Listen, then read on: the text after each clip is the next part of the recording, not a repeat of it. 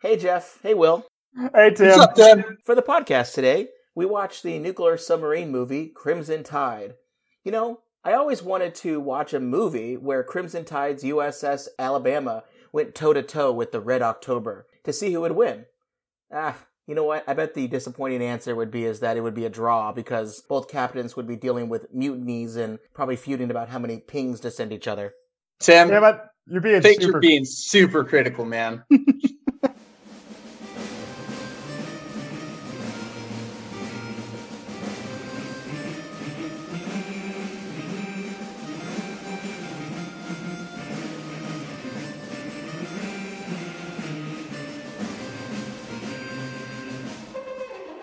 Welcome to another episode of the Supercritical Podcast, where we delve into the fun and oftentimes nonsensical way pop culture portrays nuclear weapons. My name is Tim Westmyer, someone who studies nuclear weapons and works on nuclear nonproliferation for a living. And I am excited to be joined today in the virtual podcast studio by not one, but two awesome returning guests. First up, Jeff Wilson, political director at the Center for Arms Control and Nonproliferation at Nuclear Wilson on Twitter. You'll remember Jeff from our previous episodes, uh, things like Starship Troopers, Chernobyl, and I think all of the Godzilla movies. Uh, Jeff, welcome back. One ping only, baby. Just one ping only, please. All right. Uh, we are also here um, because they usually are found in pairs. we are welcoming back Will Saetren at Will Saetren on Twitter, policy advisor for the Norwegian Ministry of Defense. Will's been on so many episodes uh, that it's not worth recounting them all here on the podcast. He's been fun on here. Uh, but most recently, we were discussing the movie Heroes of Telemark. Welcome back, Will. Stoked to be here, Tim. So it's great to assemble this team back together again because we're going to hear to talk about a nuclear weapons delivery system that seems to be back in the news headlines uh, recently nuclear submarines. We're going to talk about the 1995 movie Crimson Tide. And as the movie poster tells us, this movie is about, quote, the nuclear submarine USS Alabama, where one man has absolute power and one man will do anything to stop him. A young first officer, Denzel Washington, stages a mutiny to prevent his trigger happy captain, Gene Hackman, from launching his nuclear missiles before confirming the orders to do so. Pretty crazy situation, but, uh, you know, this movie is fun. But let's uh, first get into why nuke submarines are back in the headlines. Jeff, why are we talking about this uh, from the newspaper standpoint? Uh, This is something that has flummoxed a lot of people recently. Is the difference between nuclear submarines, right? Is it nuclear powered submarines or nuclear armed submarines? They're not the same?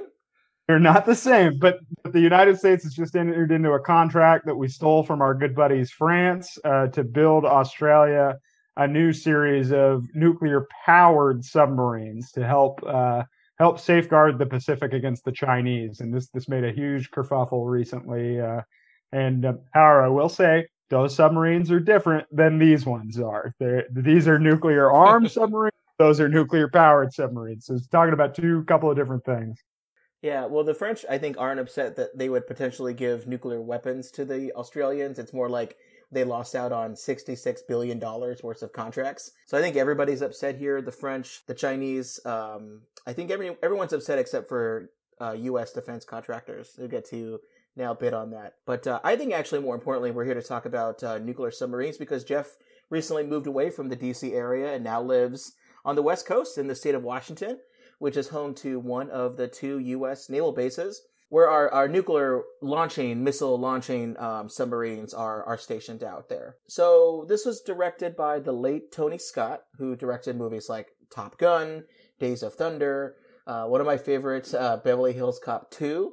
And he also collaborated with Denzel and a couple other movies like Man on Fire, which is excellent, and Unstoppable. Hans Zimmer helped with the score, and funny enough, Quentin Tarantino came in to help punch up some of the dialogue, which is kind of interesting. This is clearly when Tony Scott was going through his Navy phase. Oh, oh yeah. Well, apparently, uh, we'll get into this, but Top Gun movie, obviously, the Navy loved it. Made everybody, including me as a kid, wanting to join uh, and and fly some Tomcats. But this movie, a lot less so because of the content of the movie. They didn't help him out so much. Uh, but Will, who's in this film? Oh man, all all the people. Uh, so obviously Gene Hackman, Denzel Washington, Viggo Mortensen is in it. Everybody's favorite Aragorn uh, from Lord of the Rings. James Gandolfini was in it. Uh, Tony Soprano. I was I was like did not remember that one.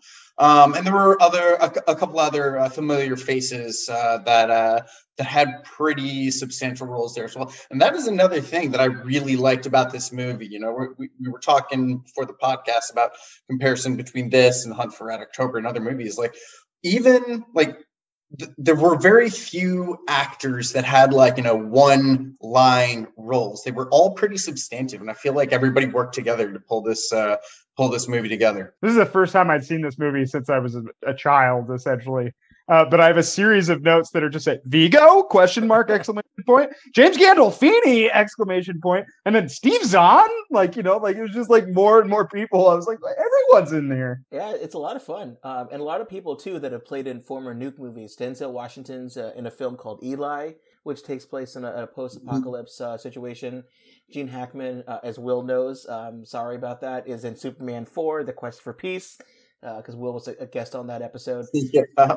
Yeah, Evan Viggo uh, in the the great uh, story The Road, which is a, a, Cormac McCarthy book. Not really a nuke movie, but people associate it with it, given the, the kind of the landscape. That's a book I read every year. I don't know why. Um, I don't know if James Gandolfini's been in any nuke movies that I've figured out, but there is a cameo at the end by Jason Robards plays a couple of nuke movies, like The Day After. It's one of his kind of main roles that he's known for, as well as A Boy and His Dog. Yeah, so uh, a lot of a lot of great people in this movie, a lot of new uh, experience behind it, and it did pretty well in the box office too. According to Box Office Mojo, made 174 million on about a 53 million dollar budget, and Rotten Tomatoes uh, critics like it, 88% uh, rating.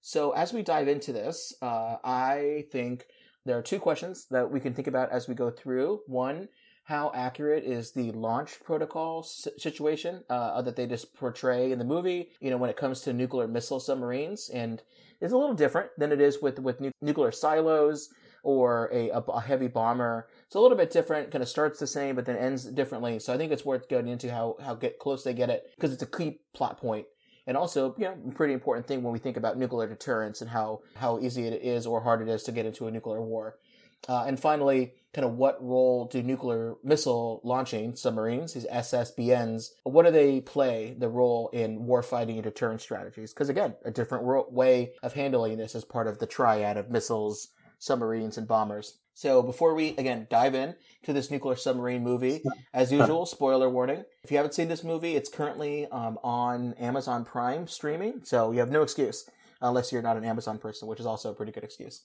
Or if you uh, live abroad. Oh um, yeah. I, I went to Amazon Prime, which I my I have my account here abroad, but it detected that I was abroad, even though I had a VPN on and I had to rent it. It was not included in my Prime subscription.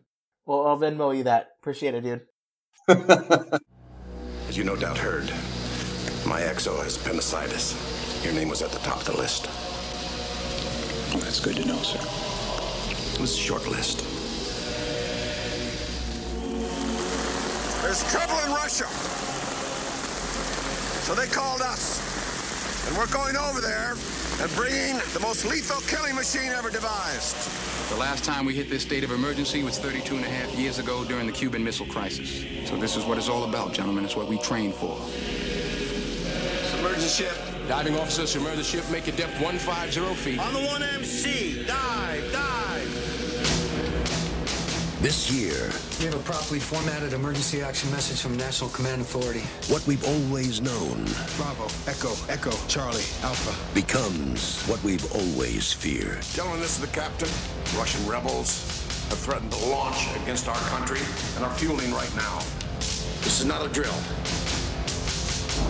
now. Sir, we have a possibly submerged submarine. You find out who that is. Receiving emergency action message. Recommend alert one. The battle for survival begins. That's a message fragment. So we don't know what this message means. Our target package could have changed. I've made a decision. There's no place for fear. He's lost his nerve. I'd rather go out myself and get this one wrong. There's no room for mistakes. If we launch and we're wrong, what's left of Russia is going to launch at us. I'm captain of this boat. I don't have to think this over. There's no time for doubt. The missile system's ready to launch in six minutes. You repeat this order, or I'll find somebody who will. Hell no, you won't, sir. And nothing can stop the tide.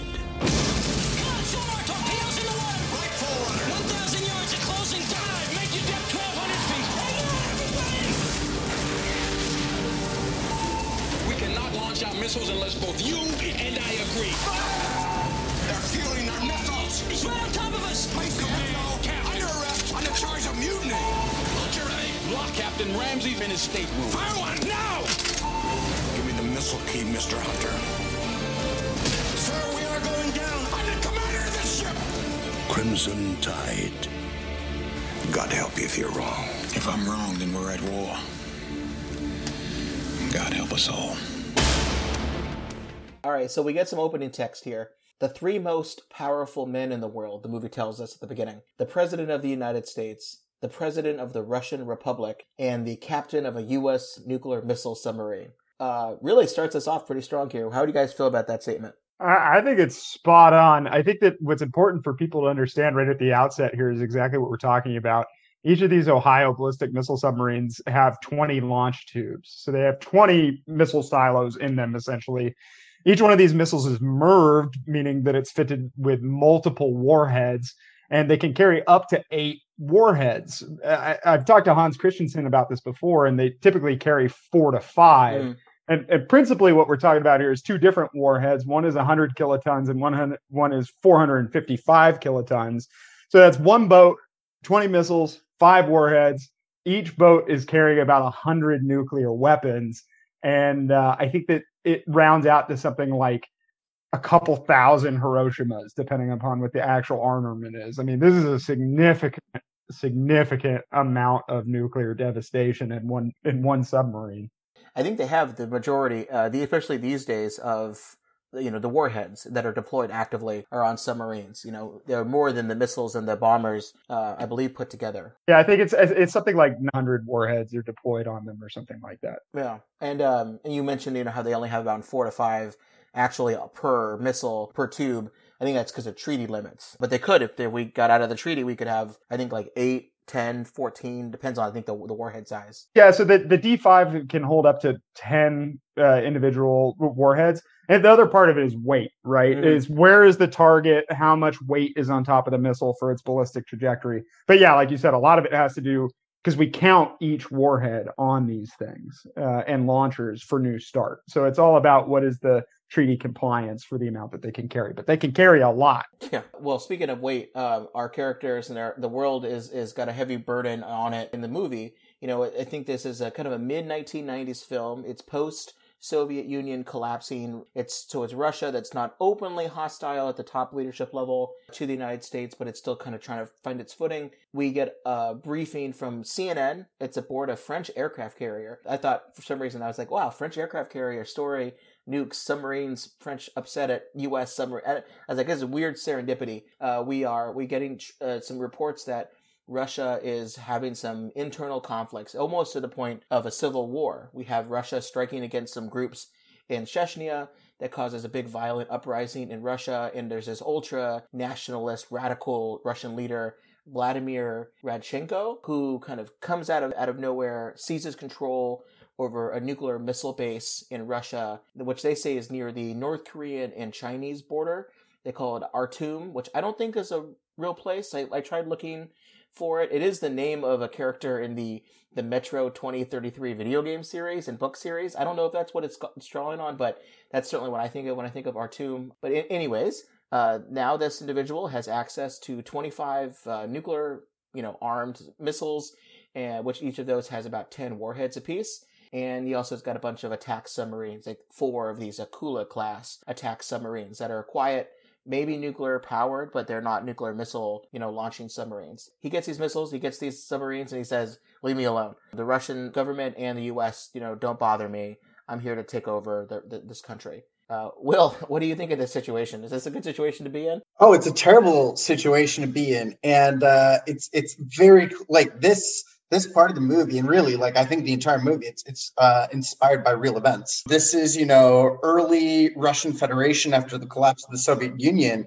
Um, in real life in 1993 there was uh, a precursor. We almost thought we had a civil war on our hands in russia. So basically boris yeltsin who was the russian president at the time tried to dissolve parliament. He did not have the constitutional power to do so. He argued that there had been a re- referendum that gave him the power to do so. Parliament said no.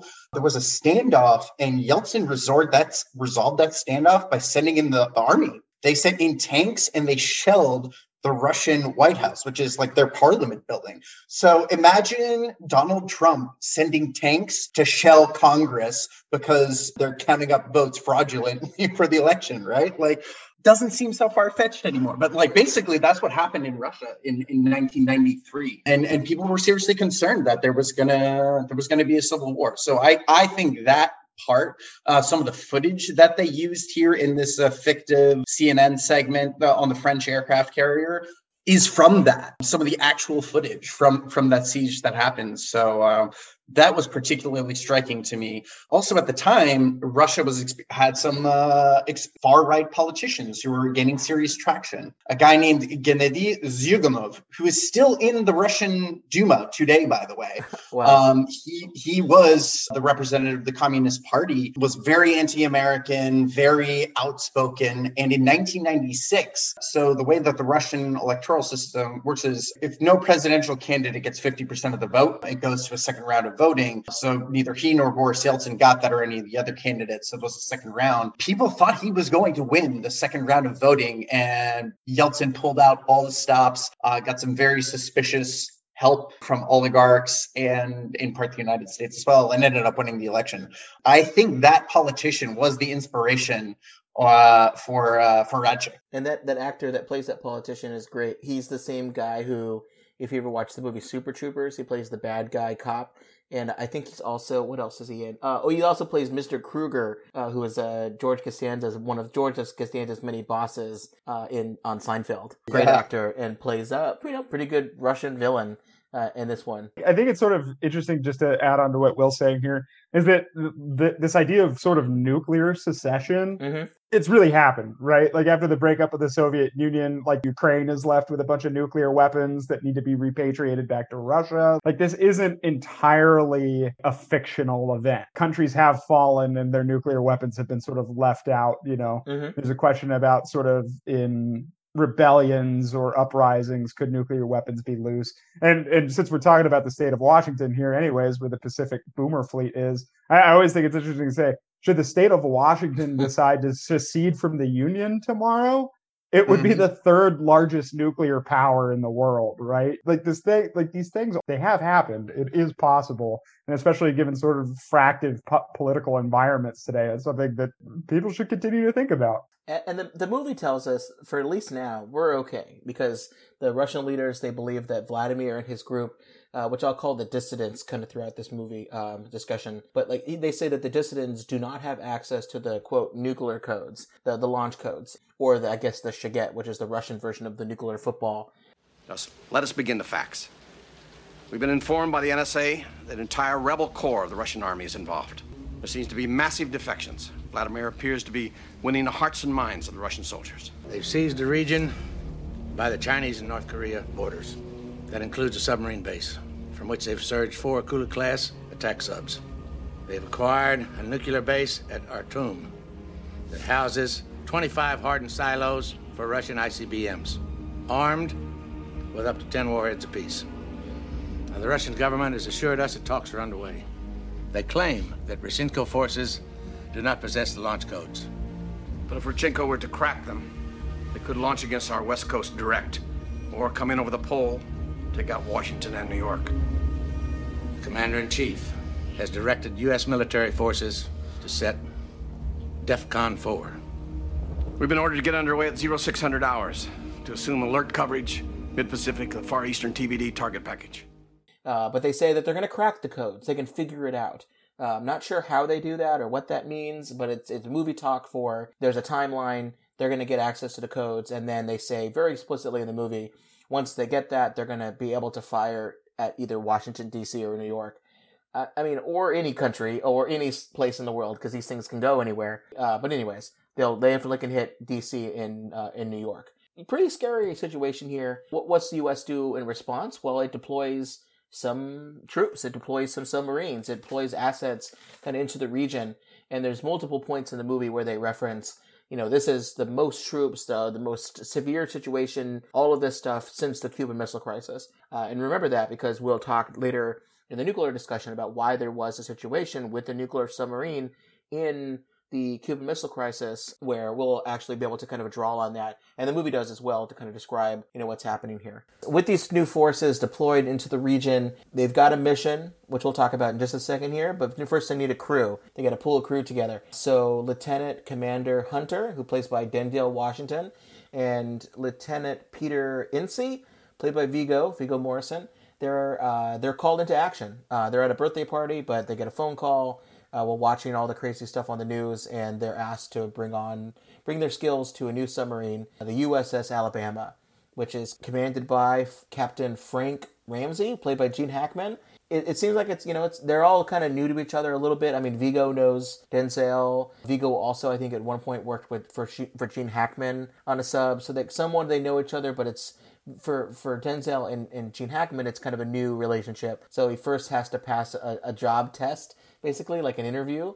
And he does because he laughs at Captain Ramsey's really inappropriate 2021 inappropriate dirty jokes about horses and women. But I think more importantly, the captain's Jack Russell Terrier, who's allowed on the submarine, by the way, likes him. So I think that's kind of a key test. The most important character in the whole film is Jack Russell Terrier, though. I'm 100% and, and it has foreshadowing because the dog gets up on his lap and he's like, he likes you they're the smartest animals in the world. That means that you're a good egg or something, basically. Mm-hmm. Like I like it. The dog should have later on tested the authenticity of the messages. Yes, that would. I have awesome. a I have a note later on that says dogs can sense evil with exclamation points. So.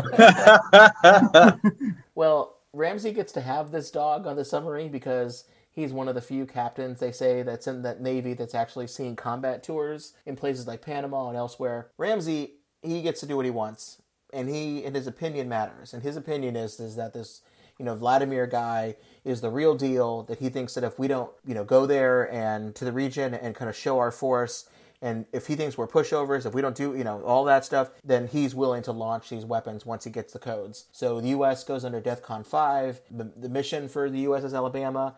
You know, get to the region, if Vladimir, this is the key thing here, they keep talking about, if he fuels the missiles, if he gets the codes and he fuels his missiles, then the U.S. will preemptively launch nuclear weapons out of the USS Alabama in the region and destroy those silos. Uh, they obviously don't want to do it now because that would piss off the Russians and a bunch of other people. They don't want to preemptively use these nuclear weapons. But once this looks like it's a situation where they need to do this, then they're going to go ahead and do it. So Ramsey makes this big speech about why nuclear submarines are the frontline defense of the United States, and he demands absolute deference to him once you step foot on his boat. The, the big fun scene after the end of all this speech, they decide to chant, Go Bama, roll tide. Roll tide. Roll tide. I heard everybody basically cheers this except for one guy I think I saw in the background who quietly whispered War Eagle um, from somewhere else uh, in Alabama. There's trouble in Russia. So they called us. And we're going over there and bringing the most lethal killing machine ever devised. We constitute the front line and the last line of defense. I expect and demand your very best. Anything less, you should have joined the Air Force. this might be our Commander-in-Chief's Navy, but this is my boat. All I ask is that you keep up with me. And what do we say? Go down! Go down! Pretty funny. I just I just want to interject here though. Like it's it's interesting. Like the you know major premises of the movie is that like they are sending this SSBN to the region as a show of strength, right? Like a, a, a yeah, de- deterrence to to deter the adversary. That is absolutely not what you do in real life. Like you send an aircraft carrier if you're sending a conventional message of strength eh, or if you're sending a nuclear message of strength you know you, you send b-52 bombers. Like you deploy b-52 bombers to the region Yeah. SSBNs, the whole point is that they're under, you know, they're they're far below the surface and they're stealthy. They're invisible. You, And they're already out there, right? Like they're Exactly, already they're there. already out there. They're invisible. Yeah. Nobody goes like, "Hey, we got a crisis. Go send another sub out." Like, yeah. Who had the bright idea in this movie to like put a patrol of a nuclear missile launching submarine near Russia? Who would have thought that that would be something that you'd ever want to do? it's very silly. There's a couple things that are like that. If you just if you knew about the plot uh, because of your of your nuclear knowledge and you combine those together, you're like, wait, that doesn't make any sense. That's definitely that's definitely one of them. take a step back real quick. I, I think that actually the most interesting and important part of this film is is sort of a throwaway line that that you briefly hinted at right there, like.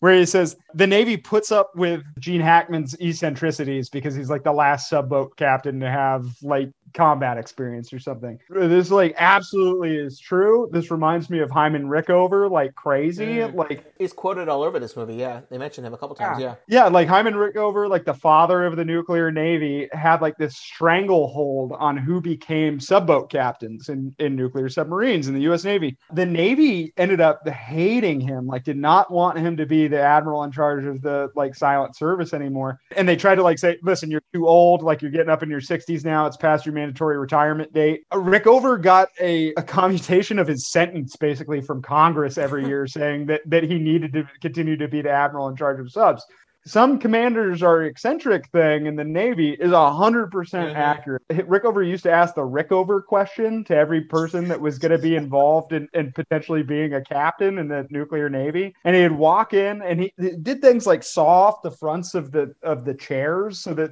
they would feel uncomfortable already, like you know, or like they he'd have all candidates wait in a broom closet or something for an hour before meeting with him. And then he would be like i want you to prove to me the existence of santa claus. And that was it. And you had to think on your feet for like two minutes or whatever to come up with a way to prove the existence to santa claus with him. And whether or not you could do it was what made you a captain in the nuclear navy or not. I like that interview much more than um, trying to laugh at dirty uh, jokes about horses. I think that's a, a much better technique.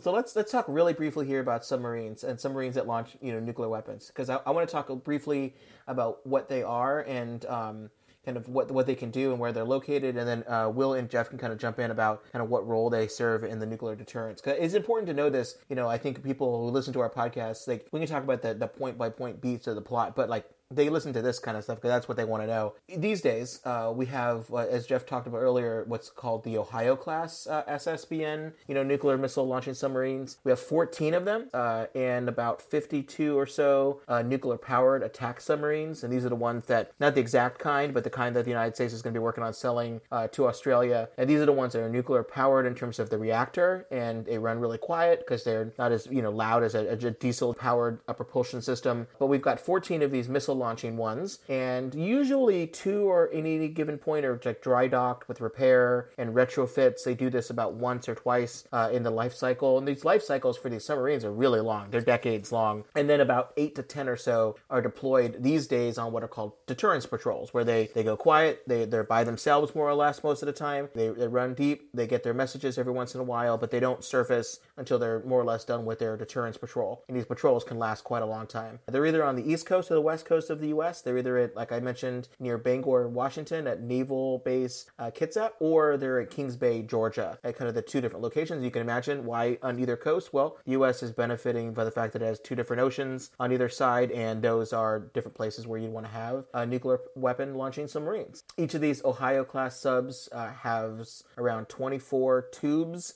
four missiles for Trident 2, but uh, in each one, as Jeff mentioned earlier, usually can carry around eight of those warheads per missile, uh, but most of the time they're around four due to treaty limits. And we're in an interesting period with the history of the nuclear missile submarines because we're in the middle of a very, very expensive, long process of replacing all of these for the new generation of Columbia class uh, nuclear submarines. There's going to be about 12 of these uh, planned with the first coming online sometime in 2028. Very long lead time when you make a decision about a nuclear submarine uh, in order how long it takes to plan it, design it, build it, and actually get it ready to go. And once they're in service, the plan life is about 42 years of service. So these are decisions that they make, and they're going to be you know, d- decades from now before they're offline. And these, interesting enough, will be not have as many tubes for missiles. Uh, there's reasons for it, but it's kind of interesting that they go from 24 to 16, and but still likely MIRV. The USS Alabama, that's the one they show in the movie. It is a real Ohio class nuclear sub. They didn't create a name. This one entered into service in 84, and, and it's still active today. And if you are looking and you're watching the movie, there is a shot of the actual submarine. It's when in the movie they dive into the ocean. Um, Tony Scott was in a helicopter and they were just filming, looking for stuff, and they were told stop filming this nuclear submarine. It's about to go on patrol. But sure enough, it, it went down uh, into the ocean, which is exactly the shot that Tony Scott wanted, anyways. And if you've seen the movie On the Beach, not the original version with Gregory Peck, but the uh, remake TV version from 2000 with uh, I think Armand Assante and some other people, uh, they reuse footage of uh, Crimson Tide for that movie, and that's what the USS Alabama is there. So these are what the subs do, but what role do they serve in the deterrent plan uh, versus, say, a missile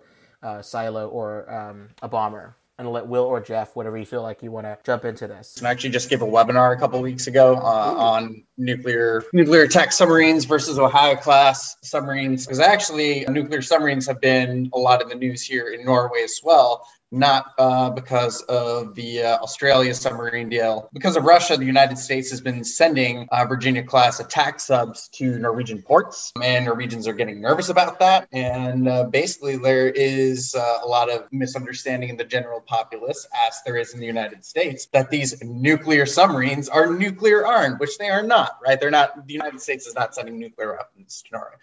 Submersible ship ballistic nuclear right? That is the nuclear attack, nuclear missile submarine. They serve a unique role in the deterrence posture of the United States of America. Bombers are very visible. You know, they take off from airfields. You can see it on satellite imagery. It sends a signal when you deploy them to a region. We do this a lot with North Korea when they are doing something that we don't like, like testing missiles or conducting military exercises. We fly B-52s to Guam, you know, somewhere somewhere else in the region where it's very visible visible. That sends a message that hey, we're watching you. We can we can nuke you if you, we want. The silos kind of serve that purpose every day. They're they're just there, right? They're there. They're visible. Heaven forbid if they go on high alert, the silo doors are opened and satellite imagery can pick that up. As I hinted at, you know these these submarines are out in the ocean on deterrence patrols 24 seven. It's not like we send them out like the United States sends them out when there's a crisis. They're always there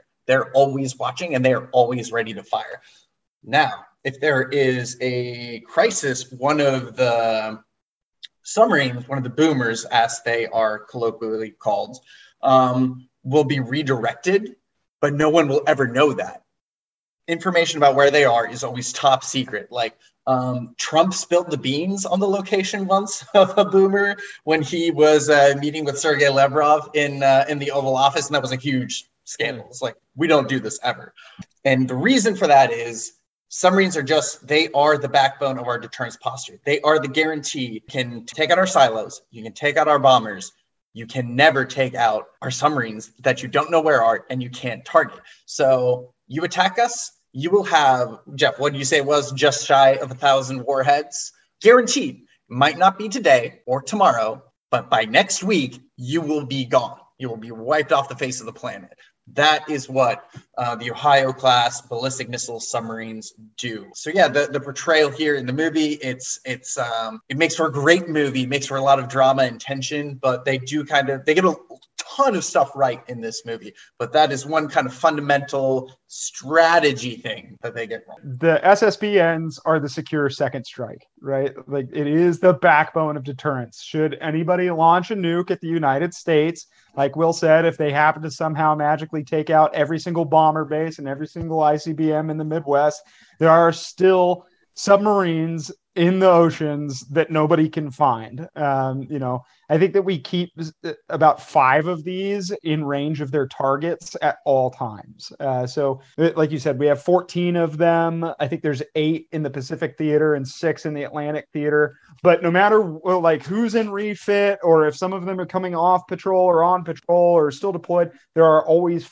five that are ready to go at all times that are in range of their targets in Russia and China. So they get they're always ready. And it's that threat, like Will says, that the United States believes ensures its deterrent. This is why other people won't launch nuclear weapons at us. And it's the nice thing about them too is that they, if you are not 100% sure that maybe there's a, a missile that's incoming, but oh, you know what? It's just one. That's weird. Why would you send just one? Maybe there's an error, like the number, the dozens of errors that we've seen in the past. You could, as a president, make a decision I'm going to wait to see if this is actually a target that's going to hit. And if it does, and it is a precursor to something else, you do have the submarines available for you. That is something that people consider as not always probably the number one option for people in terms of responding to things, but it's it's also part of the idea why you have these submarines. But now, interestingly enough, Tim, you know, like right now, you, you mentioned that we're making these decisions about the future of the nuclear mm-hmm. arsenal.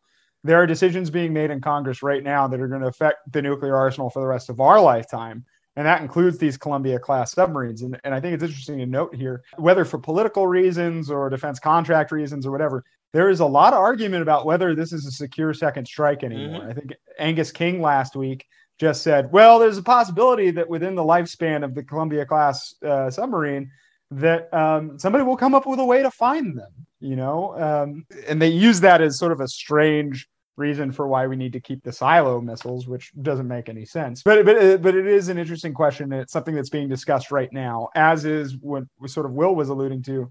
There's a decision potentially to put nuclear weapons back on just nuclear powered submarines, the attack submarines. So there's a lot going on in this sphere right now. It's always fascinating when you think about nuclear triad and the bombers are you know they, they serve a certain role and they, they cost a little bit somewhere in the middle between you know, su- submarines are very, very expensive. You think that they serve all these roles, but if you want them, you they, you have to pay for them. They're very, very expensive. Silos. Once you dig the hole and you put the missile together and you design a new missile, the cost is relatively low on a year-to-year basis. So it's a decision. Which, where do you want to spend your money? Which do you think is the most secure? These debates have been going on forever. We used to have these things also on surface fleet, and we used to have them as artillery, boat destroying mines. There were nuclear uh, weapon exploding. Those artillery shells, everything. So these are all debates that are going to be hopefully, hopefully at some point we'll stop. Uh, at some point, if, if Jeff and, and crew are able to succeed at their at their mission, um, but that's certainly something that we we'll probably never stop debating this. And, you know, it, it's interesting that even this debate weaves its way into the movie as well. Because one of the scenes we see when we meet all of the crew and finally everyone's together, Denzel has, was accepted on board to replace the, the XO that Ramsey previously had, who was sick. Um, one, one small thing about that is, is that most of these crews have what are called a um, gold and I think it's gold and blue teams. Um, I think that's the color designations. And for most of these patrols, there, there are two different separate crews so that at any point these crews can be switched out when they're on patrols. They can go port, switch out the crews, and come back. So the idea, like Ramsey's, you know, XO is sick. Well, okay, you would just go to the next one that was already there. But anyways, fair enough. We, we meet the crew. They, they're cracking wise. They're playing poker. They're kind of hazing some of the younger sailors. They're talking about submarine movies like we do. Very relatable stuff. But then over like dinner, there's like this discussion debate about whether or not um, we should. One of the crew members says we should just nuke Vladimir and Russia now. Why not? This is just as legitimate as bombing uh, with atomic weapons, uh, Japan. Uh, Hunter, Denzel Washington, kind of hedges on whether or not he thought this would be appropriate. You know, Captain Ramsey, of course, is like, I would do it, I would do it again, I would do it a third time. You know, he says, I'm simple, I don't overthink things, you give me an order, I'm going to launch the missiles. I don't need to know why an order is coming through, I just need to know where, when, and how many missiles. And, and, and Denzel's like, I don't know. I mean, I think the Navy would want us to think about why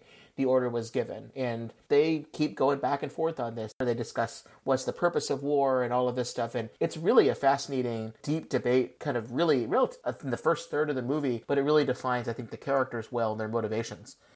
What don't you understand? Radchenko is a fanatic, okay? He's a potential Hitler. Somebody should just step up and shoot him. He's a dangerous lunatic, and he's threatening nuclear war, and he means it. What's that make us, since we're the only nation ever dropped a nuclear bomb on anyone? It makes us a prime target. I mean, there's half a dozen other third world countries with atom bombs who'd love to drop one on us. That's right. That's why we should drop one on them. What are you, a communist? You have a problem with us dropping nuclear bombs on Japan?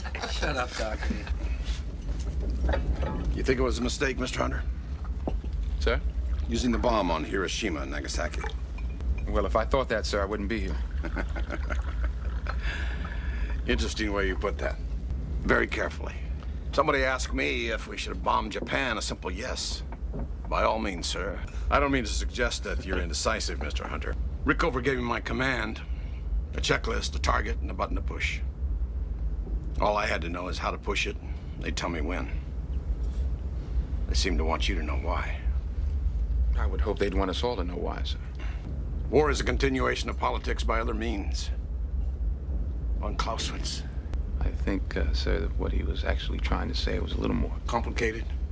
Yes, the purpose of war is is to serve a political end, but the true nature of war is to serve itself. I'm very impressed. I just think that in the nuclear world, true enemy can't be destroyed. In the nuclear world, the true enemy is war itself. Yeah, I, I think it's interesting. You know, Denzel Washington's character is basically accused of being a ring knocker. You know, like they make they make kicks about it later. Like you went to Annapolis and Harvard. Oh God, he says something that I think is is is very powerful. He says in in the nuclear uh, world, the true enemy cannot be destroyed.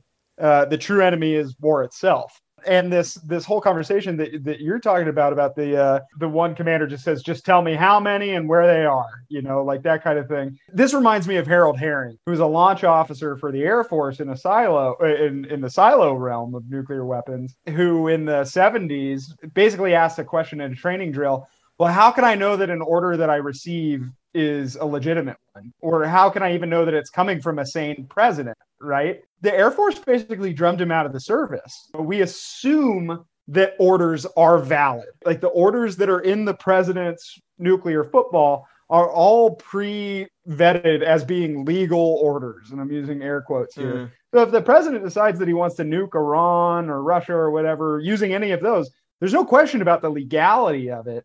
But there is still a question is the man at the top or is the person giving the order, is he in a right state of mind? But we assume that the process has already weeded those people out. So when it actually gets down to the mechanics of how you launch nuclear weapons, it's it, even though there's a human chain of responsibility, it's just supposed to go off. There's no stopping to question whether or not an order is valid or not. It's or it's assumed that it is, you know, and and and that's a fascinating thing that happens in in a microcosm in this movie but is one that we've and i know we're going to talk about later but is one that has just happened very recently is the president in a state you know that where he can make an order like that. But i think it's interesting that it's dealt with here in, a smaller scale is the captain in in his right mind when he decides to launch and make an order to launch. Will? Uh just going back to the beginning of jeff, jeff started talking about right this idea that like with when it comes to nuclear weapons like the only enemy is the war itself, right? Like, and this is the idea that there are no winners in nuclear war, there are only losers. And then going back to the point that the sailor made in the movie is like, oh, well, what's the difference between just, you know, nuking Radchenko, like right now and what we did to the Japanese? The difference is what happened with Hiroshima and Nagasaki it was a nuclear war. They didn't have nuclear weapons to fight back with. It was a nuclear massacre. So we didn't have that, right? Like there was no like the enemy is the war itself. That can't happen that was just like, you know, okay, we're gonna kill a couple hundred thousand people, call it a day. Um, once the Soviet Union developed nuclear weapons, the world changed forever, right? Like now you had two nuclear armed states going at it. Now we have nine. You know, like the the dynamics are just completely different from what they were uh, back in 1945. And it's you know it's a Pandora's box. We're we're never going to be able to put the lid back on that dynamic until we get rid of nuclear weapons. Period. Totally. And it's something that gets brought up again later that we'll talk about later. But this idea of nuclear war fighting mm-hmm. versus nuclear, and they actually call it nuclear holocaust there's a very difference of opinion, you know, and, and, and it's something I'm really looking forward to talking about. Well, before we are able to do any of those debates, uh, we, we see in the movie there's kind of all of a sudden a big massive fire in the cooking galley while hunter is in there trying to put out the fire and, and, save some of the crew members captain ramsey decides you know what? This is the best time to run a nuclear missile launch system readiness drill. They run into high alert and, and us as, as viewers get to see the process of how they would go about this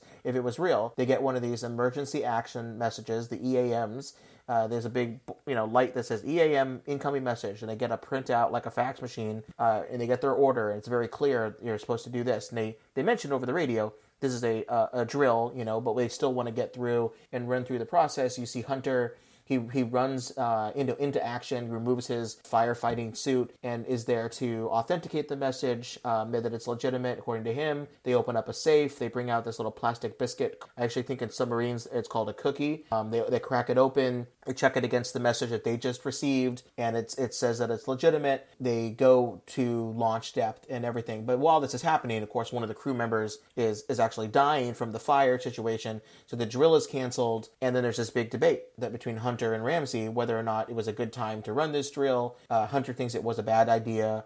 Ramsey's like, nope, you know, in the middle of uh, war, sometimes you are in these chaotic situations, and we're still get the order to launch. It's more important that we do what we need to do. It, it's it's fascinating. You really you see what's going to happen here in the rest of this movie because Ramsey says, look, I don't want a, a kiss ass. I don't want you to. I want you to express your doubts to me if you have concerns, but don't do it in public. You know, do it in private, and if you can't get into a private place, then you know, shut up and do your action. Because he has this great quote where he says, Those sailors out there are just boys. Boys who are training to do a terrible and unthinkable thing. If that ever occurs, the only reassurance they'll have that they're doing the proper thing is going to derive from their unqualified belief in the unified chain of command. It means in a missile drill, they hear your voice right after mine without hesitation. We're here to preserve democracy, not to practice it they do a pretty good job of, of describing um, and portraying EAMs, the emergency action messages. Um, these things kind of were part of our nuclear command and control system since 1981. Uh, they're, they're ID codes that, that are created. They, they go out from either command or they can be launched by the airborne command post, um, which is kind of a backup to strategic command, but they're sent out through a variety of different um, ways. You know, sometimes it's radio, sometimes it's low frequency, and then it's cables, a couple different ways so that there's lots of backups. Uh, but submarines would get those things and then, you know, follow their order. I want to go on the record in saying that I am 110% on board with Ramsey's take on this. Like, mm-hmm. this is the absolute opportune time to do a drill. There is nothing more stressful than having to make the decision on whether or not to end the world, right? Launch nuclear weapons. So, yeah, like fires on submarines are probably the, the most scariest thing that can possibly happen. Everybody's like, tensions are running high. You can't recreate that scenario. So yeah, like that call, I was 110% on board with. Jeff, what do you think? I, I think that this scene uh, perfectly encapsulates the three nuclear themes in this movie, which is first, our orders valid? Right? Like, is the person making them doing it right? And they even set up the two man system that mm-hmm. the Navy has in place, right? Uh, second, there's confusion in the time of war, and sometimes orders can be misinterpreted, or they could be misunderstood, or they may not be valid. So there needs to be a check about whether or not that's right. And third is this idea of the costs of war. Is that Denzel makes a, a comment after this? He says, you know, we're talking about the lives of a billion people here right we have to be sure that this is right and so i mean those those sort of self-reinforcing things asking this handful of officers to make a decision about the uh, fate of the world, like Will says, in in one of the most stressful environments possible already. Throw in the fact that somebody may be shooting at you, or that there's a fire in the galley. You know, all of those things are even heightened even more. So, I mean, I think that that in a microcosm, again, the submarine is the perfect place to break down these three themes that are so critical about talking about the use of nuclear weapons. And I think the the movie is some good screenwriting because even in the course of a drill, someone dies. That is, you know, even in a drill, if that's what happens during a drill, let's see what happens when the real thing hits, which is right now in the movie on day six of their patrol. They get another EAM message this appears not to be a drill. Uh, it says National Military Command Center, Washington, D.C., orders USS Alabama to set DEFCON 3 and that Vladimir now has the launch codes of his 25 nuclear missiles. I guess the idea here is if, if he now takes that next step, if, if Vladimir takes the next step of fueling the missiles, now that he has the codes, you know, as seen by military satellites. Um, we don't have to get into whether or not military satellites see in real time or any of those things. They, they, they don't uh, spoiler alert, he'll be able to launch in one hour once, you know, starting to fuel the missiles. We're in a pretty tense situation here. Absolutely. And, and I think it's worth saying this is a very, I mean, whether or not Russian rebels are going to attack the United States and or Japan, which I thought was an interesting quote. I have no mm-hmm. idea what they would attack Japan for. You know, instead of NATO. Vladimir just got he had some bad sushi one day when he visited. Yeah. and his, his yeah. he's like yeah but but i mean like this is a real potential scenario right and the and this phrase that you just said tim which is i think people can sort of laugh off is totally accurate there is uh, there is room and guidance in the nuclear, the U.S. nuclear psyop for a preemptive nuclear strike, right? If if we think that someone is preparing to attack the United States with nuclear weapons and has credible intelligence saying so, we can nuke them first. That that that's totally even in the the sort of current Joe Biden thinking of the the national nuclear use parameters. That that's a real thing. And I think this brings up an interesting conversation that you know p- policy conversation is about no, this idea of no first use, you know, and why people want to bring it up, um, you know, which lends itself to this whole movie itself here later on. Yeah, absolutely, absolutely. And uh, you know, it gets even more heightened when uh, six days later on the patrol, the crew hears one of those Akula class attack subs, the Russian ones that the dissident group is now managing. Um, you know, we talked about that earlier. That we previewed it. Um, Chekhov's Akula class uh, has arrived, and now um, the crew, well, while it's trying to hide from this attack submarine, um, receives another actually authenticated EAM that now it's time to launch. Um, they they say that the Russian missiles are being fueled. They're going to launch in an hour. We're now at DEFCON two, which is a you know really high uh, state of alert.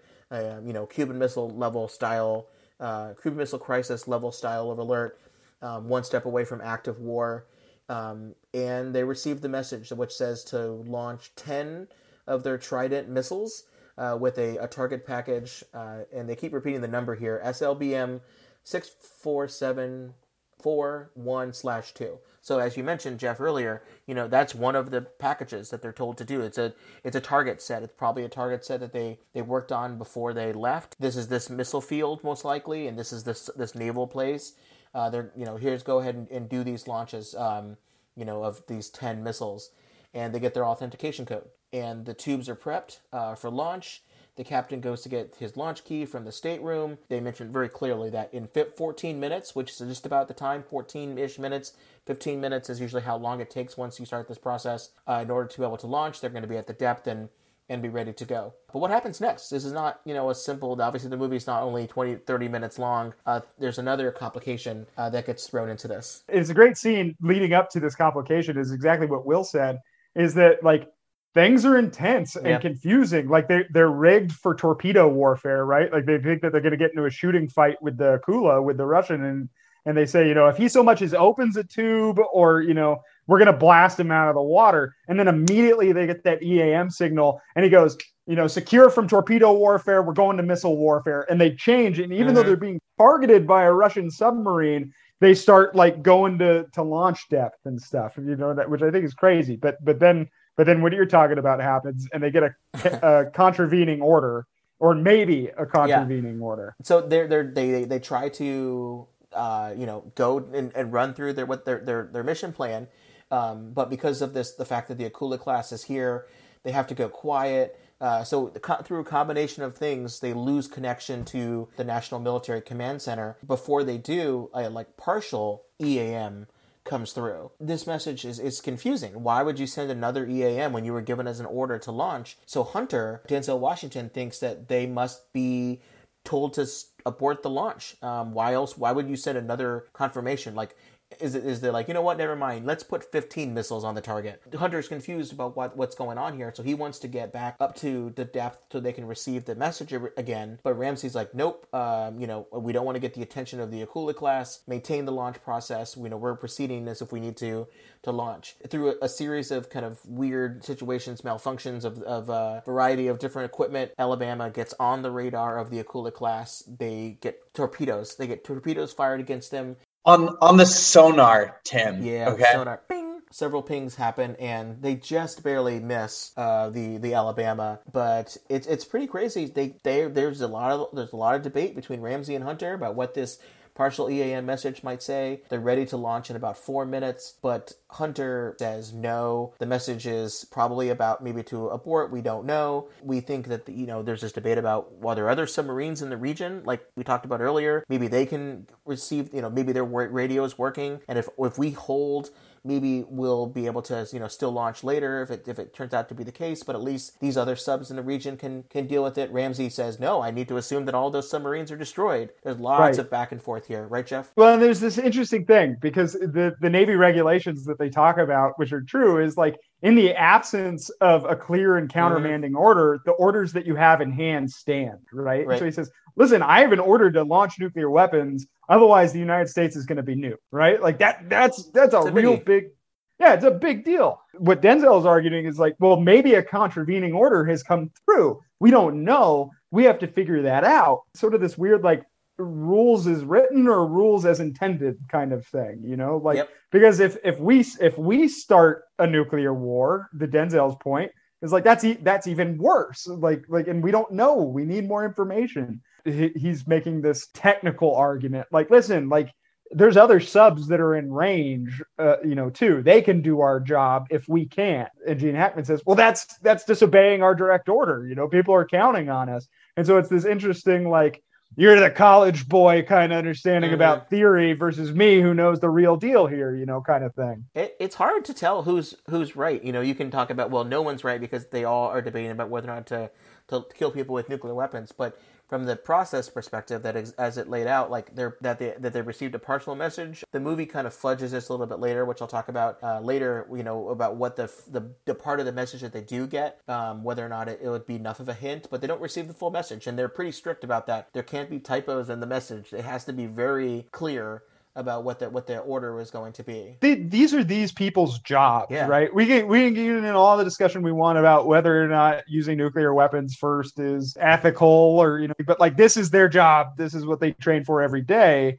You know, the question is who is right about doing their job right to the letter of the law you know is it is it the letter of the law or is it the intended meaning of the law that's happening here which is an interesting conversation Well, they get into this at the end of the ver- end of the movie, right? When they do like the, they do this debrief of like the whole thing. It's like Yeah. they were both right. there, there, there is this like crazy split in like naval policy. This the, they they've set up a hierarchy for a reason, but they also try to install some safeguards regarding the authority to launch nuclear weapons. So like, yeah, they're they're both right, and in the end, they're both wrong. Well, at least the question of whether or not the message is, you know, the new EAM, the second one that came through, it's muddled about whether or not that might be a countervailing order or not. But but Ramsey makes a very clear break-in process when the XO is supposed to be the second person to authenticate the the message, and if he's not agreeing to also give his approval to launch, you're not allowed to, as captain or commanding officer, you can't replace the XO because otherwise, like the president, the president makes an order to launch and and the people around him decide, you know, I'm not going to assist you or I'm not going to authenticate that you're the president, even though you've given the codes, the president could fire that individual and then pick someone else. They can't do that on a submarine. So the is the chief of staff on the on the, on the submarine, the uh, forget what the actual term is for the person on the sub, but he he makes a, a point like uh, the captain is breaking the rules here, so he allows the XO to essentially take over the chief of the boat yeah the chief of the boat the chief of the boat agrees with Hunter, like, no, this is this is very clearly a break in protocol, and orders the um, commander to be returned to his stateroom. Um, It's like the chief of the boat was like the captain's closest ally, like the whole time, and then he's the one who makes the break. He's like, "No, dude, you're you're totally like." Captain, I cannot concur. Repeat my command. Sir, we don't know what this message means. Our target package could have changed. You repeat this order, or I'll find somebody who will. No, you won't, sir. You're relieved of your position. Cobb, remove Mr. Hunter from the control room. Get Lieutenant oh, Zimmer in here No, right sir, now. No, sir, I do not concur, and I do not recognize your authority to relieve me under command under Navy regulations. Cobb, arrest this man and get him out of Captain, here. Under operating procedures governing the release of nuclear weapons, we cannot launch our missiles unless both you and I agree. Cobb, Now, what are you waiting for? sir. This is expressly why your command must be repeated. It requires my assent. I do not give it. And furthermore, you continue upon this course and insist upon this launch without confirming this message first. bitch. I will be Chief of the boat. by the rules of precedence, Captain Commanding Officer of and the command, USS Alabama, regulations I order you to place the XO under arrest under 0867 charge of Navy regulations. I say again, I order you to place the XO under arrest under charge of mutiny. Cobb! Captain, please, the XO is right. We can't launch unless he concurs. and this is the thing that we really got to focus in on is that Gene Hackman says, "Listen, if you won't authenticate this order, I'll find somebody who will." Know, and that's That's the break. point. that's the point where they're like, no, that's wrong. That's against naval regulations, you know, and and that's where he and and even the the chief, who's the senior enlisted man on the boat, Denzel Washington says, "Thank you, chief," and he says, "Don't fucking tell me thank you. You know, I'm doing what's right here. It's not because I like you, you know." Right. And I I think Yeah, that's yeah. a very very good moment. Yeah, it's great. Um, so the new plan is we're going to get the radio working because for some reason they have one radio and it's not working. Of course, the movie you know needs to happen, so they let this radio scenario play out on an actual um, boomer. There are so many backup systems for just this situation. All of them in the movie are not working, so they say, "All right." let's we have some time it's about 40 minutes left before the dissidents have the ability to launch and when everything gets fueled up let's try to get the radio working to find out what happened with this other eam that was released Yeah, and and and the other thing that I think is important to know here is that this sort of standoff between the captain and Denzel Washington, this is not again, this isn't a fictional thing, right? Like like this has happened before. Uh, luckily, not in the United States, but just as unluckily in the Soviet Union, right? I think it's it- it- and we talked about this before, but uh, Vasily Arkhipov, right? Who, strangely enough, during the Cuban Missile Crisis. Uh, the Soviets launched five nuclear armed submarines and they had nuclear armed torpedoes. And on one of the submarines, he was the executive officer. But strangely enough, because of weird Soviet Navy stuff, he was also the commodore in charge of all of the flotilla. Hmm. And so when the captain of that ship decided that he was going to launch this nuclear armed torpedo at the American carrier battle group, he said, No, I get a say too because I am the commodore of this flotilla. And there was a standoff just like this. And it became a huge deal. And basically, th- this guy, you know, saved the world from World War three And then, you know, uh, essentially was reprimanded for it after the fact, right? Because he didn't follow his orders. Like, there's a Mhm. very real situation that's happened before. and if i remember right he thought that they were that a war had already started because there were some depth charges that were released the russians interpreted that as a direct like, war was already started now let's go ahead and then that was the but, but wait moment let's think through the consequences of what was happening here going back to that drill, right, with the fire and the Yeah. drill, like how there's like, oh, it's creating all these tensions. That's what happened on that Soviet submarine, the B 59. So that was designed to operate the North Atlantic in cold waters. It was sent down to Cuba in the Caribbean in warm waters. So I think the average temperature on that sub was like 115 degrees in the cool spots of the sub. Hmm. In the engine, it was up to 150 degrees Fahrenheit, right? Air So conditioning guys- broke, and yeah, yeah, they're they're like they're they were passing out from like heat exhaustion, like they were they were at their like wits end, and so basically what happened, like that that captain um just started having a mental breakdown. Like when the depth charges started going off around him, he just like snapped. So that, that again, going back to that drill, right? Like when you are under that much pressure and you have control over enough firepower to destroy the world, that's a pretty bad combo. it's scary and it's even worse in the movie because uh, you know as soon as he takes uh, hunter takes c- command the akula class finds them again actually before it uss alabama is able to destroy that attack sub. Uh, one more torpedo gets away and damages the uss alabama which is sinking. Uh, captain has to, the captain hunter now has to make a dis- determination that he's going to sacrifice some crew members to in the bilge uh, room in order to let the rest of the submarine survive. The, the crew, while some of them were willing to support this, this uh, it depends from the perspective you're looking at, either uh, a mutiny or you know having someone res- resume their resign their post uh, because if they're crazy. Either way, the perennial Navy question, right? Yeah, is it a mutiny or is a man doing his duty? And it's it's whoever the victor is, whoever Yeah. wins to decide who the, the mutineers are. Like, Well, then, then we then we see some of the characters that we liked before. Now they're getting mixed up in the counter mutiny. Someone wants to uh, take back over. Um, you know, let Ramsey get back into control because people have died in this uh, Bilge Bay accident. Um, they try to go after. They, they know there's certain people you need to have in order to do this launch. And one of them is Viggo because Viggo is the guy who is friends with both Hunter and with with Ramsey. He is the weapons operator, the WEPS, the weapons engineer. So it's his job to you know actually be doing a lot of the launching. And he's part of the process. So they know they need to get him. at first he re- resists this effort, but then he's convinced that you know, nope, my my family's at stake here. You see his kind of kids and stuff earlier in the movie, so he decides to give them access to a small arms cache, this this kind of counter mutiny group, and they take back the the command.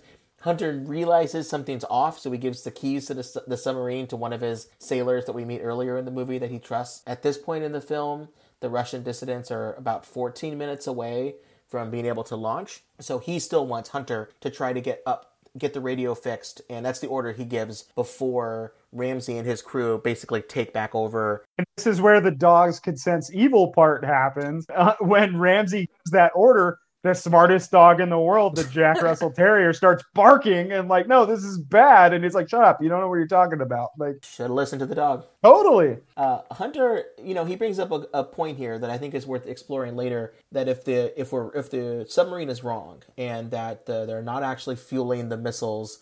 And the Russians get upset. What the Russians are going to do, the Russians being the not the dissidents, but the you know the actual people who are legitimately in charge of the country at that time they're going to respond by destroying the United States and kill a billion people if we were to launch there. I think we can talk about at the end of the movie whether or not that actually would be the scenario, but that is the I think the movie draws on our understanding of like war potential accidents starting you know back and forth you know like the terminator situation what what skynet did you know with the united states it draws on that uh, area anyways and that's the argument that hunter makes to everybody on his counter counter counter crew to get back control over the ship wanting to note here the movie tells us that the dissidents are 14 minutes away from being able to to launch their weapons.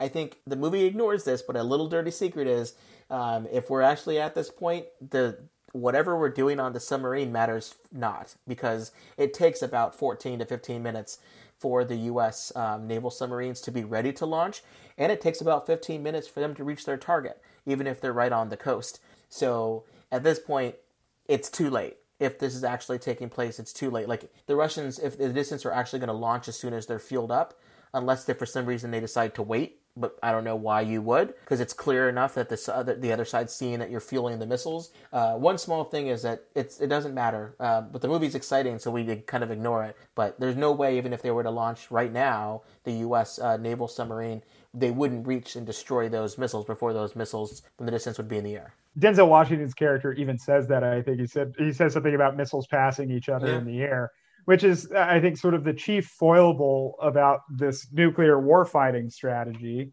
One side sees the other nukes coming, they go, "Oh, well, it's time to get rid of ours," and so they launch theirs back. So literally, any nuclear weapons from that first strike, you know, if it's a counter force strike, would be hitting empty silos. Mm-hmm. Right? And so it's like, what's the point then? Like, like why do this if it like literally won't have an effect? Like the you know, uh, given you know whether or not early warning systems work or not, like like they will see it coming. And it's just going to hit empty silos. Like, and I think that that is sort of a fascinating conversation about this nuclear war fighting thing that is that is so prevalent in, in spaces like this really good segue by the way and th- this gets to kind of like the next point here right? So after uh, hunter leads this kind of like uh, leads the counter mutiny right? Peter Wepp, uh, played by viggo mortensen right? He basically disobeys the order to fire the actual missiles right? He just he, he, he doesn't respond when the order comes down from the captain he refuses to, to open the safe that has the trigger. Yes the captain captain and his goons go down there hold the gun up to his head, saying, "We're going to shoot you in the face," like blah blah blah, and then obviously they can't shoot him in the face because he's the only guy who knows the code. so that's that's going to be self defeating anyways. But then Gene Hackman's like, "Oh, well, this dude over here doesn't know the code, so I'm going to shoot him and hold him hostage, right?" And he has this great quote, right? And he's he says, "Millions of lives at stake here, Peter. Don't make a dumb decision." And then Viggo Mortensen's response is, okay, well, don't don't shoot this one poor sailor guy. I'm going to open the safe that is going to guarantee the death of tens of millions of people, right? If not billions. It's it, and this goes to that like mm-hmm. missiles cr- passing each other. It's like there are no winners in nuclear war. As soon as one flies, they all fly. You're doomed, right? In, in the scheme of things, if you're if you are in a situation where you think that there has been an order that came in, right, partially it may or may not be like uh, countermanding the, the previous order, but there's a chance. So you, you've got, you're weighing your two options. There's a chance that we don't shoot these things and everything's fine, or we shoot these things and ev- guaranteed Everybody dies. Yeah, Yeah. everybody dies. So except for except for this one this one sailor that's next to him for a short amount of time until he dies of radiation poisoning later. But this is also the the other thing that I find so fascinating about this scene in particular is this is where we finally have a good guy bad guy Mm. because because this is clearly where Gene Hackman steps over the line. He's holding a pistol to an innocent man's head, a petty officer that works for him, threatening another officer to kill another officer if he doesn't do what he says. And then you're finally like, this guy's lost his marbles, right? Like, and and Viggo even says like, Captain, you know, like, Yeah. like what are you doing? And and and it was funny because because he. he- Like uh, a great scene. As soon as Viggo Mortensen screams "Captain," he turns around and he lowers his pistol, and you can see like all the blood's drained out of his face. Like, what am I doing? Yeah. Like, you know, like, and I, and I love that scene. But I think it gets back to sort of that first theme: is this a valid order anymore, or is this guy just decided that this is what he's going to do, and like this is his crusade now? This is about his leadership. You know, this has become personal. This is no longer Mm. about the security of the United States. This is about one man's, you know, personal crusade here. Like what the poster told us. Yeah. So, have you all uh, come across this thing called the Fisher Protocols? It's a thought thought experiment. It was uh, written by a, a philosopher who wrote for the Bulletin of the Atomic Scientist, and the idea there is is how do you make the decision to use nuclear weapons something that is viscerally clear to the person who's making the decision. Like if you look at numbers on a spreadsheet and you talk about mega deaths and how many people are killed, it's very uh, you know whitewashed. It's desensitized. Like the idea of killing this many people by pushing a quote unquote button doesn't really get you there mentally about what you're about to do. So you might be more willing to do it. So the Fisher protocol is is okay, great, but the key to launch the weapon is inside of this random person's body, and you have to cut it out and kill them and get blood on your hands before you get the key. So this to me in the movie is like a reverse version of that. It's like uh, you have to save this one person, or but it, and if you do, then all these other people are going to die. It's kind of like a weird, bizarro Fisher Protocol thing. But we get into the Fisher Protocol because it's wonderfully displayed in the HBO series The Leftovers. So we did a podcast on that. That was pretty cool. But we're near the end of the movie here, so we can kind of wrap up a little bit. You know, there's this arms standoff. Try to figure out you know what's going to happen. Uh, tr- the Viggo gives him gives Ramsey the the trigger. He goes to pull the trigger, but somewhere else, a key, the captain's key is removed, kind of meant that the tubes can't fire. There's a standoff about, all right, you know what? We have a little bit of time left. Let's get to the EAM message. Let's get to that depth. And it turns out the EAM was to terminate the launch. The radio work is working now, and it's very clear that uh, Hunter was quote unquote right the whole time with the idea that this was something that was telling them to stop because Vladimir's rebellion was put down. There's even a note in the in the EAM that the, the, the Akula class ones were ordered to return back to the Russian bases. Hunter resumes command of the ship, and Ramsey goes back uh, to the stateroom with his dog, with his you know brilliant, all-knowing animal. Back on land, as Will kind of previewed with us earlier, the both men are brought in front of a military tribunal, and the admiral, who's played by Jason Robards uh, from The Day After and um, all other nuke movies, they talk about this is a hard one to decide because both of you are technically both right and wrong in different places. It would have been nice if you could have worked out your differences more professionally, but Hunter is deemed to be, you know, the person who made the decision that was in the best interest of the United States. So he's given command of a submarine, actually at the recommendation of Ramsey, who is allowed to retire early. They shake hands at the end and I guess get mutual, you know, respect. And the, the movie ends with a text screen that says, as of January 1996, primary authority and ability to fire nuclear weapons will no longer rest with U.S. submarine commanders. Principal control will reside with the President of the United States um, which you know I don't understand that. Uh, I thought about that for a, since I saw this movie again. I still don't understand that because it, the movie describes that procedure in that way. You know, the president issues an order, it's authenticated, and then they launch, and there's there's no way to like I don't understand why this is different. I tried to find some historical description of of this, like how did submarine launch authority change in the 90s? I don't see any description of this, so maybe I'm wrong about this. If, if listeners can answer this, probably Stephen Schwartz is going to message me and tell me uh, the right answer to this. But I, I couldn't figure out what this was because the the launch authority is done pretty and, portray, and the procedure is portrayed pretty well here. President makes an, an authorization for launching, and the submarine cannons follow a, a thing. Do you guys have any idea what this final text is that's supposed to make us feel better? I think we just need to wait for Stephen Schwartz to, to weigh in on, on this because I'm I'm 100 percent in agreement with you. This this seems the way it works. Like it's not like the president can actually push a button and launch the weapons from the White House. He has to send that command to the sub that gets authenticated, and then there are protocols in place for them Yeah. to launch. But they cannot do it without the authority of the president. This might be some sort of comment about pre-delegation of authority to launch, but like, But there isn't in this movie. There is no pre-delegation. yeah, I don't know. Jeff, That, I, I think that, that this quote at the end, this blurb of text, is actually the scariest thing about the whole movie. Mm. Because it's like in the 90s, you're like supposed to be left with the warm and fuzzies, like, oh, thank God the president's in, in control of this now. This can never happen. And we've literally just in the past month been going through this thing where we found out that it turns out that the military had to step in and make sure that the president couldn't launch nuclear weapons because he was having a psychotic break after January Mhm. 6th. Like, and it like what a way to come full circle, man. You know, like brings up this fascinating conversation about nuclear use. Yeah. let's dive in here. Let's get super critical real quick because I know Will's got to uh, head out here. How how well do you think that the this movie portrays some of these debates? Because the Na- U.S. Navy didn't like it. Uh, once they found about the the plot and kind of what was involved, they refused to help Tony Scott. Uh, despite the fact that he probably got them most of their F-14 pilots uh, for for generations, um, I mean they almost got me. My vision wasn't so bad. The movie does try to delve into some of these things. It delves into nuclear deterrence debates. It delves into policy debates. It's it's pretty interesting. You know, we all don't necessarily like nuclear weapons, but if you have them, you know, should we be in favor of a command and control system that allows this kind of scenario to play out? Nine out of ten. The, this like the fact that the Navy didn't like it means that it's worth its salt, right? Hmm. Like, oh, I mean, really, like, I mean, the you know the, the U.S. military uh, as an or- organization, it doesn't like independent thinking, right? Like that is the antithesis of what they're about, like hierarchy, deference, like you shall do what you're you're ordered to do.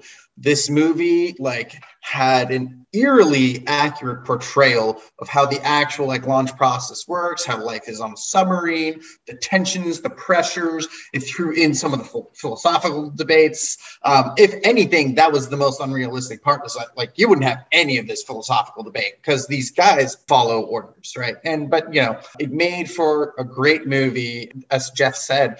I too had not seen this movie since I was like a pre-teenager, like a teenager in the 90s.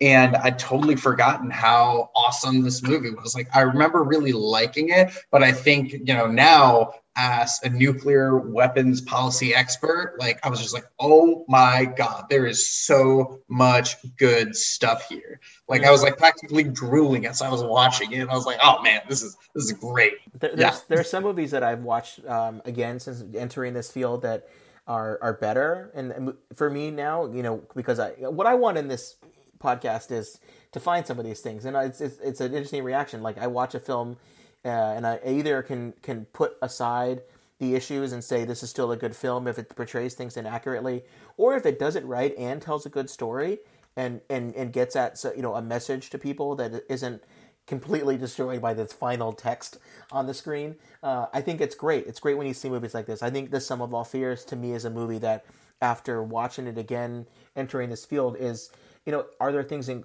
incorrect about it? Yeah, but most of it's pretty good, and it, it tells a pretty fun story. This is one of those. Well, there are definitely some movies that I may have liked as a kid and then watch nowadays, uh, and I go, "Gosh, this is really annoying." Like to me, it's a lot of like the Mission Impossible movies, or even most recently, like Spies Like Us, a film that I really enjoyed as a comedy, you know, as a kid, and then watched it recently and was like, "This is all completely bonkers." Reverse reversing a missile you know, order to, to detonate um, in hacking. A, a, it's all not. It's like, this is silly.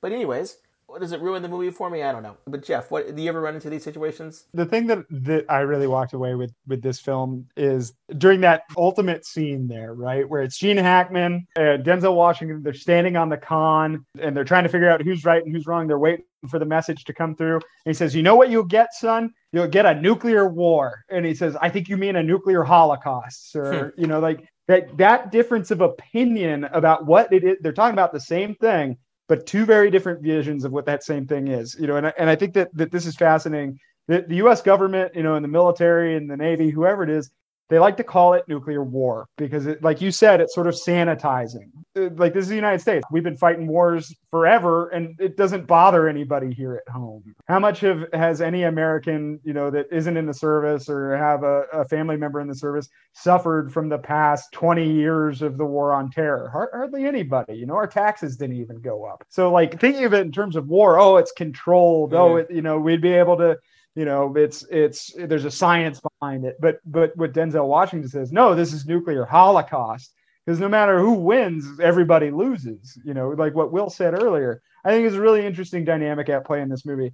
Also just you know a couple of things about about today where we're at you know there's been a serious problem in the navy with the competency of naval officers right? I think it's something like a third of naval officers were brought out of command because of the fat leonard scandals and Hmm. stuff you know, how many naval accidents have they been recently with just things like basic seamanship and watch standing you know navy destroyers crashing into uh, merchant vessels and stuff like there's a real sort of crisis of leadership in the navy right now that we don't get to hear about that much.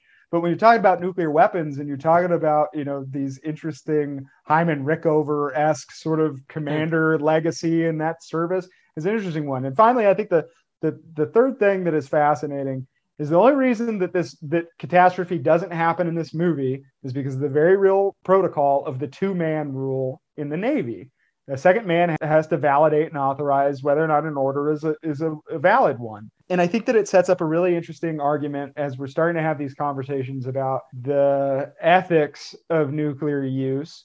How do we in in like what will's been talking about this whole time in the heat of battle or in the heat of january 6th like fall of the republic sort of situation you know how can we validate that an order made under stress is the right one Mhm. and and it gets into this question of should the united states continue to to maintain the ability to launch nuclear weapons first you know uh, or should these be a deterrent only weapon and the only time that we will use them is if somebody attacks us with one you know and, and the only way to be sure that weird human mistakes don't get in the way is to make sure that the scenario isn't available in the first place right and i think Mm. that this movie does a really interesting job of of demonstrating that I, I will's right I give it a nine out of ten. It's it's a great film. I think the legacy of of you know that there's a hundred nuclear warheads on one of these submarines and there's nine of them out there at all times. That is why there why there always has been a two man rule. Well, it, I, I, the, I think the movie portrays the process pretty well for submarines. I think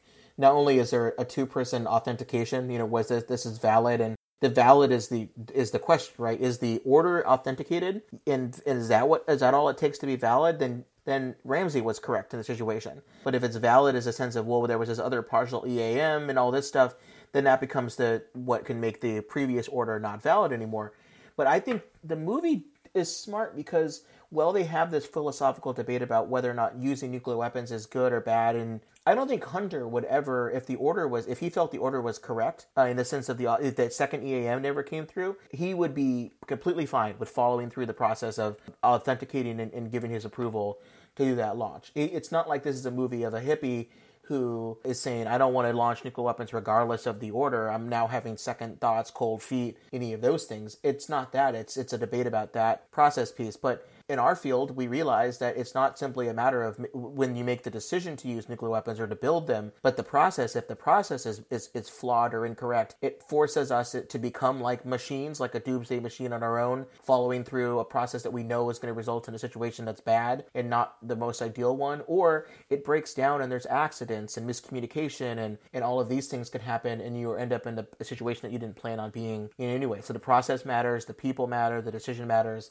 and that's why some people have maybe just get rid of the nuclear weapons in the first place because none of our systems are, are really working all that well. There, there are things if I wanted to, we could nitpick more on, like the idea of having to wait 30, 60 minutes to fuel a missile hasn't been a problem for decades and decades. In the 90s, there were some, li- there, there definitely liquid fueled uh, Russian missiles, but they don't take that long. Um, this movie was probably showing an SS 18 or an SS 19. Those have liquid fuel, but the way that they're set up in the 90s, the SS 18, to fuel it, it takes about one minute. The SS-19 takes 25 minutes. It these things there are reasons why the fuel is stored separately because it's corrosive and damaging, but they've gotten to the point where they can fuel these missiles with fast fuel pumps or this kind of weird mix of keeping some of the fuel in it and out. They can do it so quickly. So it's not this this 60 minute problem is a problem of the of way earlier uh, in the Cold War. I mean, the Russians, even with their new generation of ICBMs that they're building, RS 28 Sarmat, like that's still going to be using liquid fuel. You can just make an assumption. These days,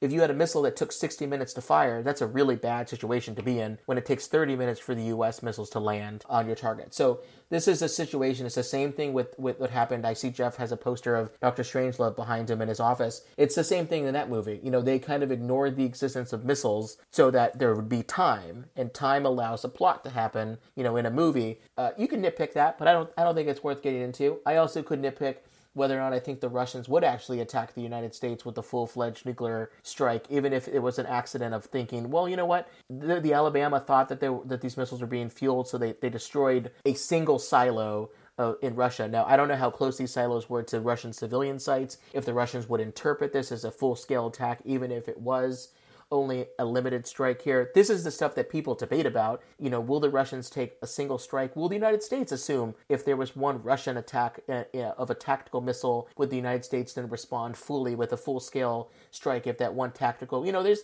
these things happen, but I'm just not as convinced as the movie is. It's like an automatic thing, but maybe maybe that's and the, the point, point is is that we don't want to have to find we out. We don't want right? to find out. Yeah, yeah, yeah. but I, I think it's I think this is so cool because this debate. I mean, it's not cool, but this debate is happening at so many different places here and there. So you know, we couldn't nitpick these things, but I think overall this movie is pretty damn good. My favorite nitpick is all of the unsecured firearms in the missile Yeah. control center. Yep. Yeah, them just like we're, we're gonna take all the guns and just start running around. It's like so. This is a great way to uh, to quote the Hunt for Red October. Things down here don't take too kindly to bullets. And there- this, this- like at the very, I don't know if it was just because they were filming it, all the scenes with Viggo Mortensen on the same day, which includes where they go through the weapons locker and stuff. But like in the very Mm. first missile drill where they call down to him and everything's fine on board the ship, there's just a shotgun propped up against the wall, and I was like, "That's not cool, man. That's somebody's getting written up for that." Like, Yeah, he's taking his uh, his weapons specialist position pretty seriously. He's like, I just always have a bandolier of bullets on. So we normally would do our parking lot movie discussion where we talk about some of the non-nuclear things in here, like the fact that Al Pacino and Brad Pitt were almost cast as the leads of this movie, and kind of we can compare it to Hunt for Red October and all of these other ones. But I think Will Will's got to sign out here, so we may have to have this conversation Oh, I'm, I totally want to take the Al Pacino and Brad Pitt thing. Would have been an absolute disaster if that happened. Ooh. I mean, Denzel Washington is one of the best dramatic actors in the world, and he like shone like a star in this. Like It's great. stone cold, steely. Like he manages to like show emotion without showing too much emotion, like seeming like a badass. Gene Hackman was just like on point, being able to portray somebody as crazy as Jack D. Ripper from Doctor Strangelove, but in a very believable. Like you, you walked the line of seeming like an absolute lunatic, yet seeming perfectly sane and just going by the book. It was really only that one instance where he, Jeff was talking about, right? Where that scene where he's like, I, I don't care. I'm going to fire you and I'm going to get somebody else to take over and launch and authenticate this code. That was the breach of protocol. And then, yeah, like holding a gun up to the head of like this, this innocent petty officer two breaches of protocol. And really, like, you know, that just segues into another thing that was so amazing about this movie. Every single war movie you have ever seen, good guys, bad guys, really easy to tell them apart, right? Who was the good guy here? Who was the bad guy here? The good guys and the bad guys were the same guys. Right. And it, mm-hmm. go, going to like the very end of the movie, Denzel Washington and Gene Hackman, like they they like salute each other, like you know, kind of like walk off their their own separate ways. They're buddies, they're pals so well done. Um, so, anyways, and Brad Pitt had none of that. Like hell no. Oh, oh. Well, that, there goes there goes my chance of having Brad Pitt on the podcast at some point. Fair enough. Blame it on me. It's okay. Let's uh let's wrap up here. Uh, let's do our rating system, uh, where we usually rate the movie um, out of five, with one being you know a terrible movie you'd never recommend anybody, you know five being terrific.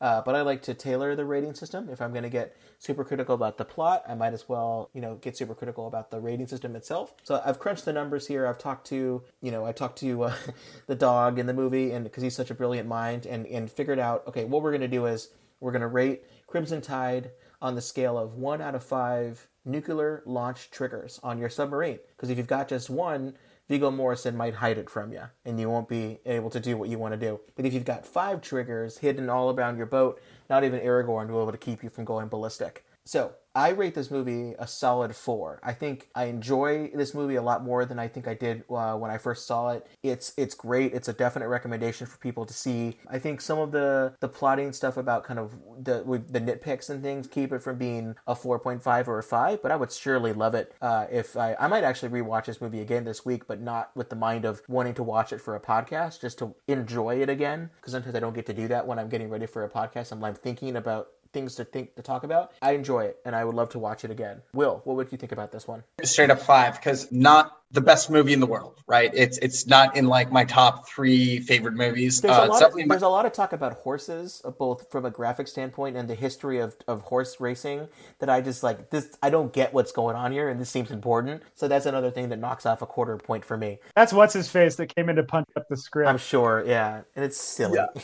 yeah but really like um you know the, so maybe not my top three definitely in my top 10 favorite movies after rewatching it that's very very good. I would highly recommend it to people. But really like the giving it a five i just can't justify giving it anything less because i can't there are like things to get super critical about but there were no like problems. It was a it was like watertight Huh? Like a submarine should be. yeah, as as the submarine should be, yes. but I feel like they missed out on the perfect opportunity to make a sequel to this movie, and it's a sequel of like what actually happened in those sixty minutes, right? Like Oh. of when they started to file, like so, like a separate movie of like what was going on on the ground.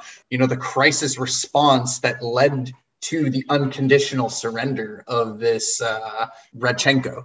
I think that would be super cool. And then trying to recall the submarine, like why is our EAM message not being received? And Yes. I can see this. I like it. I like it a lot. Jeff, what you, what about you? How many nuclear triggers would you give this one? Listen, I'm I'm gonna go 110 percent on the reactor here, and I'm gonna say that uh, I give this five out of five nuclear triggers as well. Uh, uh, like I agree with everything Will said. It's not a, it's not a perfect movie, but there's so much to love here. You know the things that we talked about, these themes: ethical versus valid nuclear launch commands, confusion during a time of war, and the stress on nuclear launch orders, and and then you know what are we actually talking about when we're talking about nuclear war? I also think there's just a ton of other interesting stuff going on in this film. You know uh, it's interesting looking at crimson tide from a 2021 perspective. There's probably a really interesting like race relations in the navy thing Hmm. going on here. I think that having denzel play the XO and you know the navy is is traditionally been egalitarian but uh, you know having this older white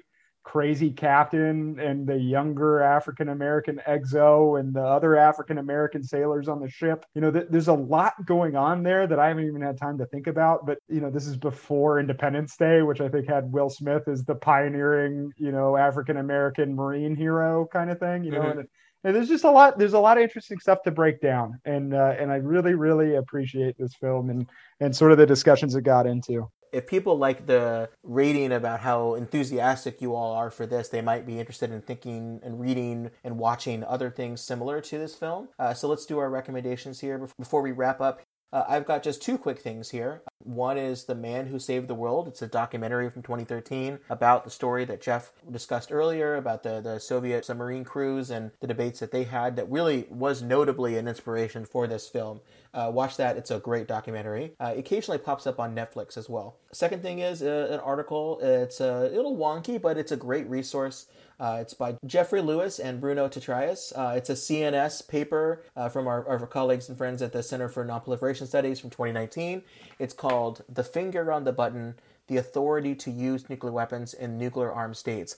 It's just a, a great and fairly recent resource on all of the different countries that have nuclear weapons and what we know about their launch authority. It's a lot more detailed on, on the missiles and bombers than it is on submarines because as much as we know about them in the movie, a lot of this stuff still is fairly secret and, and we know a lot more about the missile silos, I think, because of people like the late Bruce Blair, who was a former missileer, uh, who really discussed quite a bit about the things uh, and the process that he knew about when he was, you know, commanding and working in missiles and missile missile silos. I think this, we haven't had a similar thing yet with a good resource for this stuff here. Uh, Jeff, what do you what do you recommend to people? Sure, a couple of things. Uh, one is to read the phenomenal book Blind Man's Bluff, uh, which is uh, about sort of the intelligence war between submarines during the Cold War. Uh, it's primarily with attack submarines, again, nuclear powered, not nuclear armed, although they could have been nuclear armed at the time, I guess. Talking about using submarines to tap into Russian communications mm. lines mm. on the bottom of the ocean. It also describes a number of submarine related incidents between US and Soviet submarines that like bumped into each other while doing crazy Ivans and stuff, you know, like a whole bunch of really haired breadth thing that we almost came to crazy submarine war. Um, another one, uh, there's many books and a documentary about this, but is Project Azorian um, is a fascinating thing. It's about one of the many Russian nuclear submarines that have gone down and the CIA realized that it was in shallow enough water that they could go recover it. Hmm. So they built a mobile oil rig that actually was a cover for a giant hook and crane that lifted a Russian nuclear submarine off the bottom of the ocean and in the process dropped two nuclear missiles to the bottom of the seafloor somewhere. Another great one.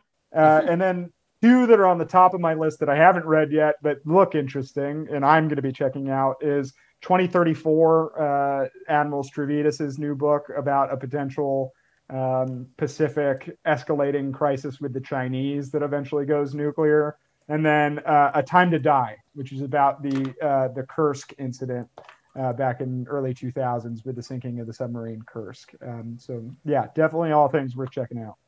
I could have sworn when you said 2034 that that was the sequel to Metro 2033 um, and that's what you were talking about here, alluding to some more Artyom story here. But uh, this book sounds uh, very also interesting as well. Uh, Will, what do you have to recommend to people? Yeah, so the, the one that really stood out to me is this website. Um, well, it's a project called the Armageddon Letters. Um, this came out uh, when I was in grad school, um, and it was timed with the 50th anniversary of the Cuban Missile Crisis. So it is this like interactive website that is just a huge collection of resources that are put together in a really cool interactive way, um, explaining what happened in the Cuban Missile Crisis, and it tells that story of the Soviet submarine B-59 and and what went on there. Jeff, Will, thanks so much for for coming back on the podcast here. Let's do some quick plugs. Jeff, uh, where can people find you other than your awesome, you know, work on uh, the Nukes of Hazard podcast and other work that you do? Where can people find some of the things that you're talking and writing about these days? Yeah, you know, definitely check us out, the Nukes of Hazard podcast. Uh, we're on Twitter uh, at nukes underscore of underscore hazard. Also, uh, myself at Nuclear Wilson on Twitter check out the Center for Arms Control and Nonproliferation and Council for a Livable World, where we get into the politics of nuclear weapons and talking with candidates and members of Congress and stuff. All some very interesting things for people to take a look at. Great, thanks, Jeff. Will, what about you? I know you're you're out in Norway these days. Uh, where where can people find you on on social media if they can't make it all the way out there? Yeah, uh, I'm still very active on Twitter at Will Saetren. That's a good spot. Thanks to everybody for for being on the podcast here. Thanks, Tim. Thanks, Tim. Thanks for listening to another episode of the Supercritical Podcast. If you have any suggestions for future episodes or you want to tell us what we got wrong, uh, either nukes wise or maybe, um, you know, we were joking about that dog knowing everything. Maybe you f- actually do know that dogs uh, have a, a, sixth sense, and, and I'm sorry I mocked you and your beliefs. A couple ways you can contact the show. On Twitter, I'm at Nuclear Podcast. We also have a website, supercriticalpodcast.com, where we put up all of our show notes, uh, or at least the links to resources that we use to build the show notes. And I do check a Gmail account, supercriticalpodcast at gmail.com. And until next time, this has been Tim Westmyer, Will Saetren, and Jeff Wilson. And remember, if it's pop culture and radioactive, we're bound to get supercritical about it. Have a good one. And as well, I'll put a, a single ping just for you, Jeff, right at the end. Hell yeah. I like it. One ping only.